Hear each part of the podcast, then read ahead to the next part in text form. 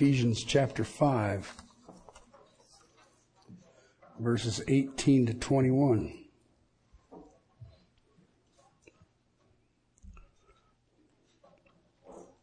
You ever seen those time lapse things where a flower be in a bud and then it spreads out and opens up? That's what's happening to me. Sorry. You're going to have to endure it. 18 to 21. Do not get drunk with wine, which is dissipation, but be filled with the Spirit, speaking to one another in psalms, hymns, spiritual songs, singing and making melody with your heart to the Lord. Always giving thanks in all things in the name of our Lord Jesus Christ to God even the Father, and be subject to one another in the fear of Christ. Thank you, Father. Thank you for your word. Thank you for your spirit. Thank you for your blessed bride, the church. We are the called out ones. Help us, Father, to act like it and to walk like it and to walk worthy of this precious calling. We love you, Lord. And we thank you in Christ's precious name. Amen. I'll pick us up from where we were last week in a quick review. First three chapters showed what each Christian is um, a high performance machine. And then uh, he prays for us, beginning in verse 17 of chapter 1, that we could hear this and start grasping this. And then at the end of chapter 3, after explaining to us what this high performance machine is, he uh, tells us in verses 13 to 21 turn the key on, silly. And you can, uh, you can have the fastest, most powerful machine ever, but if you don't turn it on, it doesn't really work. Then, in beginning in chapter 4, up to where we are right now, he shows us the path. We have a course that is set before us to walk worthy. And what does that look like? Okay. But now, here in verses 18 to 21, he explains to us the fuel that we need. You can't, uh, you, you can't run a high performance machine on 88 octane. You, you need it to get after it if you want it to perform. And that's what we're looking at beginning here in verse 18. And uh, he starts it off with a command. I mean, it's, it's kind of weird because the way he's phrased the command is in a contrast. In a contrast. Don't be drunk. Be filled with the Spirit but it's still written in a command form. So the contrast is a command. You go through some of this stuff and it's, uh, if it wasn't so serious, it's comical. I see some teaching on this that it is a sin to drink. That's not exactly what this text says. And then they'll say, well, they, they drank in the Bible. I mean, the Lord's table, they took of the wine. We just celebrated that. But then you'll have them throw it out that, well, you don't want to offend a brother. And you don't want to cause a weaker brother to stumble. Okay? So it's, it goes from one end of the spectrum to the other end of the spectrum. And we'll deal with it over time. That won't be resolved today. But when I look at the context and know that it's a contrast, one very easy, one very clear way to act as a fool is to get drunk. If you've ever been around drunks, it isn't deep theology to say that right there is foolish. And uh, the only way to be around a drunk that is tolerable is to be drunk yourself. And then you can kind of handle them. If you think about it, drunkenness is the complete opposite of wisdom. Although drunks do believe they're extremely wise. But if you spend a couple of minutes with them, you realize, no, you've got a PhD in foolishness. Okay? So remember verse 15, he tells us, don't be a fool, but be wise. Verse 17, he says, don't be stupid, do God's will. Verse 18 is basically saying the same thing. Don't be drunk. So the biggest fool that there can be is a drunk. The wisest is one who is filled with the Spirit. Very simple, very easy. The one who is filled with the Spirit is one who is doing the will of God. That is wise. See, that wisdom is filled with the will of God. Drunks, not so much. Okay, that's uh, how we kind of compare the fool to the wise. Paul understood really simply that this is a drunken world. Think about who he's writing to. Ephesus. What was the big temple that was in Ephesus? Bacchus, the wine god. Okay? In 1995, I checked some paper on it. One out of ten Americans was an alcoholic. Okay? I doubt that that number has gone down. Just an idea. They said that they're close in 1995 that close to 30 million teenagers were alcoholics. Now, I'm not the brightest bulb in the pack, but don't you have to be 21? Okay? What is always amazing to me is that ads for alcohol. Have you ever noticed? It's always very distinguished people. You ever seen that? It just, they have their suit and their, I'll have a scotch on the rocks. And that's a lie. It is a major problem. I think if I look at verse 18 in a general sense, I kind of can figure it out. If you are looking for joy in your life, you escape your problems and you have comfort and joy in intoxication. Or at least you think you do until the morning. I remember a friend who boasts that she is an alcoholic. She's proud of it. And I was sort of stunned. I mean, I always, you knew it. I mean, her drinking patterns were such that that's the way it was. But she says that if she's an alcoholic and she drinks every day, she never has to deal with a hangover. And I'm like, that, that there's just rocket science now. But in our society today, I remember uh, a few years ago, the pastors called an emergency meeting here in Castle Rock on um, what do we do with members who are smoking pot now that it's legal.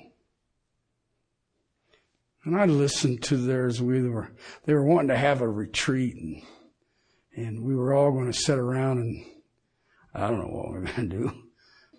And I listened to their, their, uh, waxing and waning. So it went on for about 40 minutes. So I decided that it was my turn. So I raised my little hand and I said, how many of you guys have ever smoked pot? None of them. And so you're going to deal with pot smoking. And I said, well, I'm not in your club. I have smoked a little bit in my day. Actually, quite a bit, actually. And I said, it does have one redeeming quality. What is that? I said, it makes Doritos taste like gourmet food.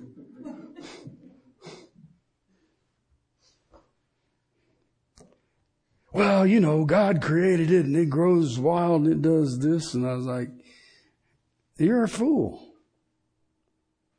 There's a term in the uh, Greek New Testament that's called pharmakeo. It's where we get pharmaceutical from. Do you know how it's translated into English? Sorcery. Do you know how many sorcerers go to heaven? There's no room for that. It's intoxication. So along with alcohol, we have bottles of booze, we have bongs, we have joints, we have pills, we have lines, and it's all doing the same thing. And the apostle Paul is telling us, no, don't do anything that intoxicates you. You are to what? Seek the Holy Spirit. Let Him be your resource. Do you remember the prayer in 3, verse 16? You are to strengthen the inner man with a bong. No. You strengthen the inner man with what? The Spirit of the living God.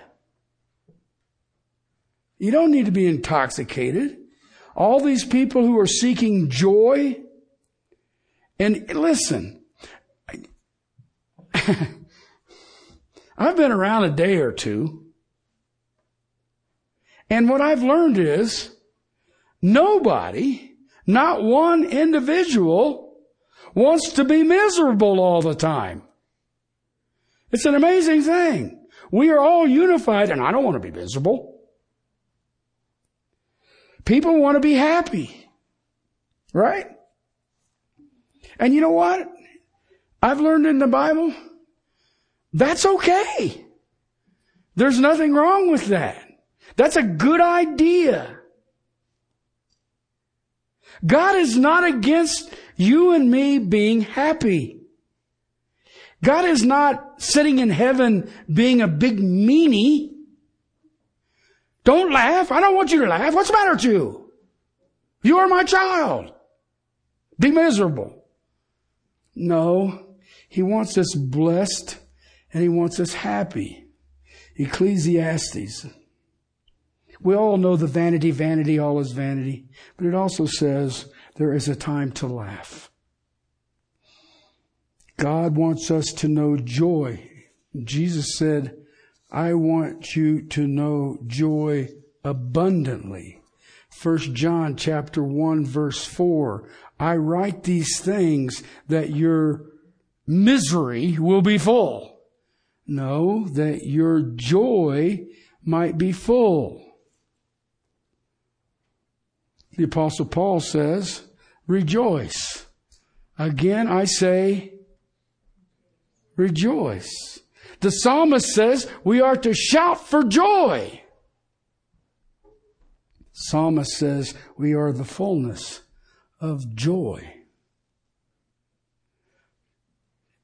Do you remember this at some guy's birthday? Good tidings and great joy I bring you. God wants us happy. God wants us joyful. Okay? But He wants us to find our resource for joy in the right place, not in artificial. In our society, our whole society wants to be happy. But their circumstances make them miserable. So what do they do? They alter their mind.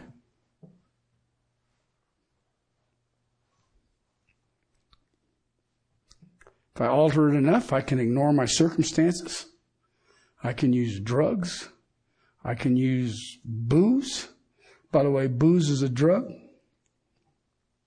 And I remember years and years ago before Christ in my life, the drugs that I was doing, did it answer all of my questions? Nope. Didn't even close. Made them more foggy. Made it hard to articulate. What is the question? But I don't have to ask them. Because if you're doing intoxication, that is an escape that the world says will give you joy. But if you're really honest with it, it doesn't change anything.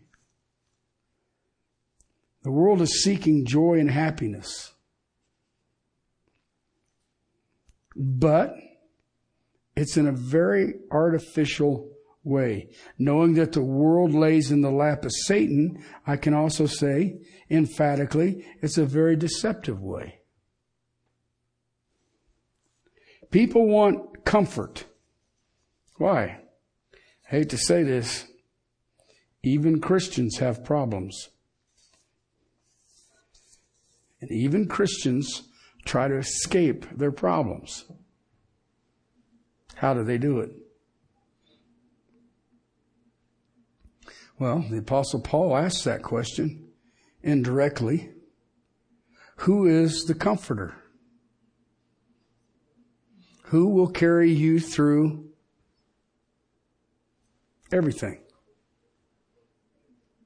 Holy Spirit. If you want comfort, if you want joy, happiness, then find it where it really exists.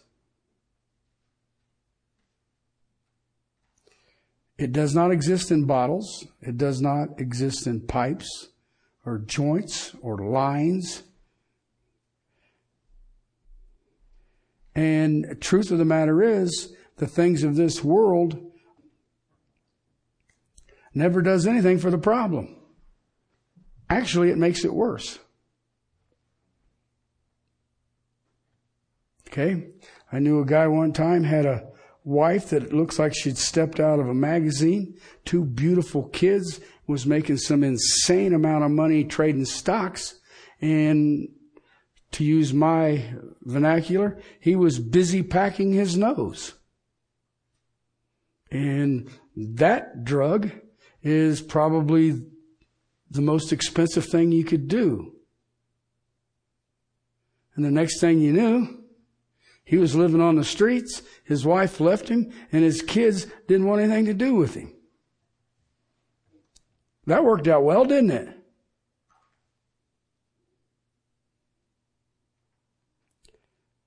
I remember reading, if I cast all of my cares on him, for he cares for me. Intoxication is not a cure. Intoxication does not fix the worries of life. Intoxication only adds problems. And it will, it's really cool because it can magnify the ones you got. Now then, I'm going to be very blunt about this and I will argue with anybody about it for as long as you want to because I hate to break the news to it. You may not know this, but I had problems with this. With all of it. With the bottle, the joint, the bong, the pipe, the lines. Every bit of it. What can I say? This is not a disease. It is sin. And it will destroy you. You do not master it. You cannot master it. Your body will succumb to it. And if you really want me to be blunt about it, it is depravity manifesting itself. It needs to be confessed and it needs to be dealt with as a sin. I had an issue with cocaine. It's probably my weakest. And I knew that if you're a believer in Jesus Christ, you probably should not do the both. you just couldn't walk that one. But I also knew I couldn't do it. So I got on my knees and I begged him, take this away from me. Take this away from me. And he reminded me in a very loving and compassionate way that if I did cocaine again, he would take me home and he would embarrass me in the process. Guess what? That desire has never crossed my mind ever again. Okay? And people say, well, you just can't. Oh, yeah, you can. Trust me, you can. If you want joy and unexpressible joy, full of glory and comfort beyond what the world can dream of, then there's only one way, and that is to be filled with the Spirit.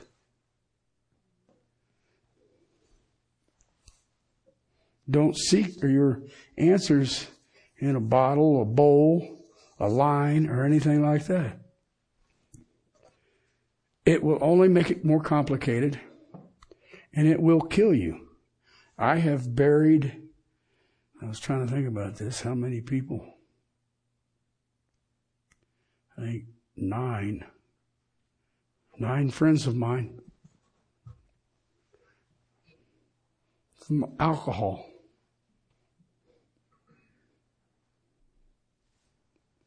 The Bible speaks of drunkenness. Actually, quite frequently, I was kind of surprised. And what I realized that in the Bible, drunkenness always comes out bad. I guess that's kind of an understatement for me. It's a disaster. And as there was nothing ever good in it. And uh, it never solved a problem. Noah, you know, I always used to think Noah, you know, after spending that much time cooped up in that boat with all them animals and your kids and all the rest of it, why he deserved to get a good buzz on. You know, he, he did. And you know what he did? He took his clothes off and run around butt naked, acting wise. He was shameless. Lot, he did good with booze, didn't he? He got lit up, and his daughters committed incest with him. Nabob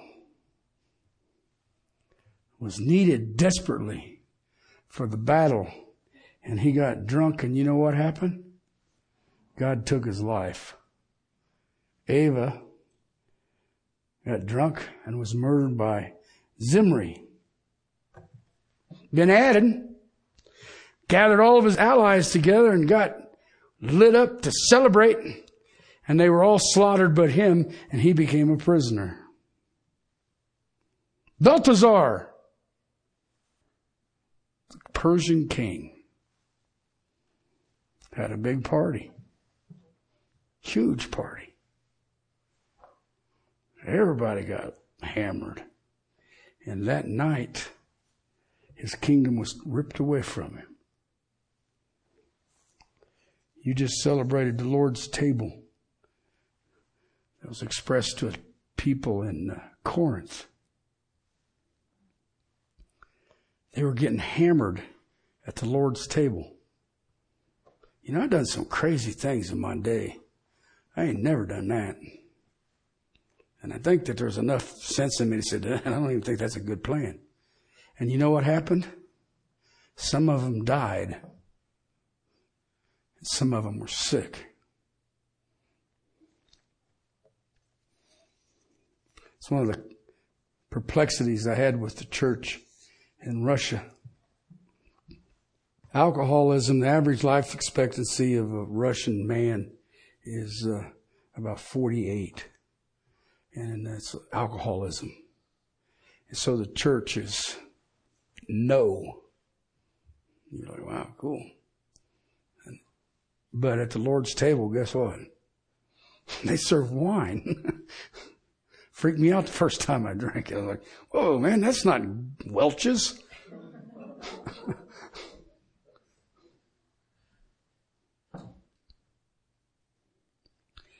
In the Bible, drunkenness has no profit. One of the things that I know emphatically about people who uh, drink, snort, smoke, whatever, is that they have uncontrolled living. It leads to immorality. It leads, leads to recklessness. And if you don't believe me, look around. People become out of control. Paul told Timothy, an elder must not, I like the, the King James translation of this because it's kind of like, wow, that's cool. An elder must not linger long by his wine. I thought, wow, there you go. Quit that lingering thing. Peter understood this. Chapter 4, 1 Peter 1 to 4. Therefore, since Christ has suffered in the flesh, arm yourselves with the same purpose. Because he who has suffered in the flesh has ceased from sin. Interesting, isn't it? So, as to live the rest of the time in the flesh, no longer for the lusts of men, but for the will of God. For the time already past and is sufficient for you to have carried out the desires of the Gentile, having pursued a course of sensuality, lust, drunkenness, carousing, drinking parties, and abominable idolatries. All of this, they are surprised that you do not run with them in the same excesses of dispensation and malign you. But they will give an account to him. Peter's telling them, you used to be like this. And you know what? It all goes together.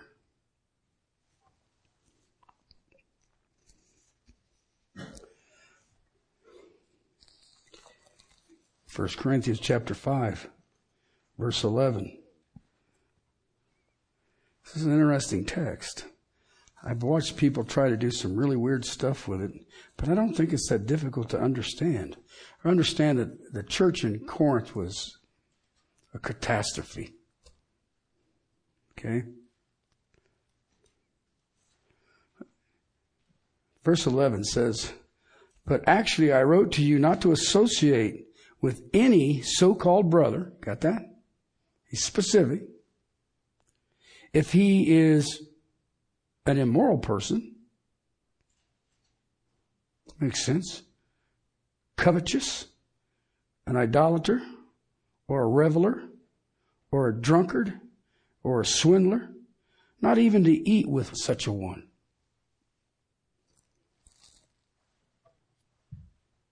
Seems pretty straightforward to me. If it's a so called brother and they act like the world, what? Don't associate.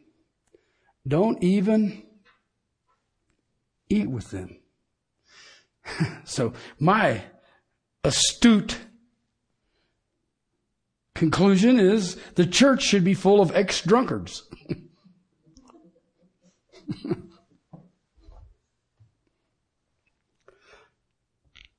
you can make the statement, if still a drunkard, they're not a Christian. Seems harsh, doesn't it? If you became a Christian and it did not have an effect on your uh, party, partying lifestyle, then who's wrong? The Bible or you?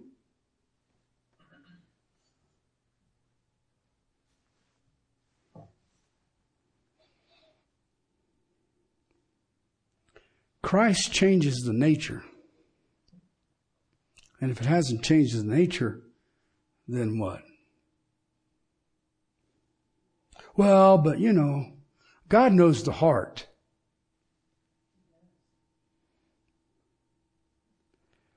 That was that statement that I just shared with you at the Lord's table. Examine yourself. If the nature has not changed from the lost.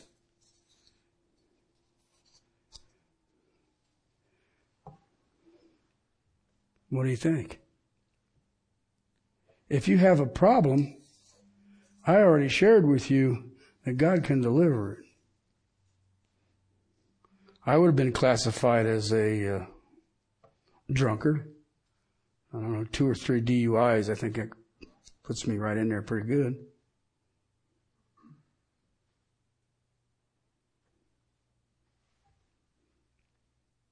God changed it. If you are really filled with the Spirit, then you will have a joy that will bring you comfort. It will bring you solutions. What we seek. If you prefer the things of the world and the actions of the world, then I would go back to examine yourself. It isn't a matter of how many verses of the Bible have you memorized. It is a matter that your scarlet sins have been washed whiter than snow. So you should be moved away from it. So as you can tell, this section is going to get a little deep. I don't, I watch people squirm with it. I haven't dealt with it yet, whether a Christian drinks or don't drink or anything like that. That text right there says drunkard. I look at the rest of it and the stuff that we do today in the name of recreation and say, there ain't nothing recreational about that. I've seen a lot of people who had a lot of things going for them and they lost it all because things of this world, they became their idols. So when I tell people that being drunk or high or whatever is nothing but an idol, I'll let you go see what the Bible says about idolatry and see what you come up with. Okay? You are a new creation in Christ. You've been bought by the precious blood of the Lord Jesus Christ. You just celebrated it with the Lord's table. Very simple, very easy. All right? Let's pray. Father, thank you so much for your word. But Father, I thank you for your supernatural miracle of regeneration. Father, I understand that it takes the refiner's fire sometimes. But I also know that my sin was as scarlet, and you have made me white as snow. Father, that's not just for me. That's by those who call on the name of the Lord Jesus Christ. So help us. As Paul has already told us, let us walk worthy of this precious calling. In Christ's name, Amen.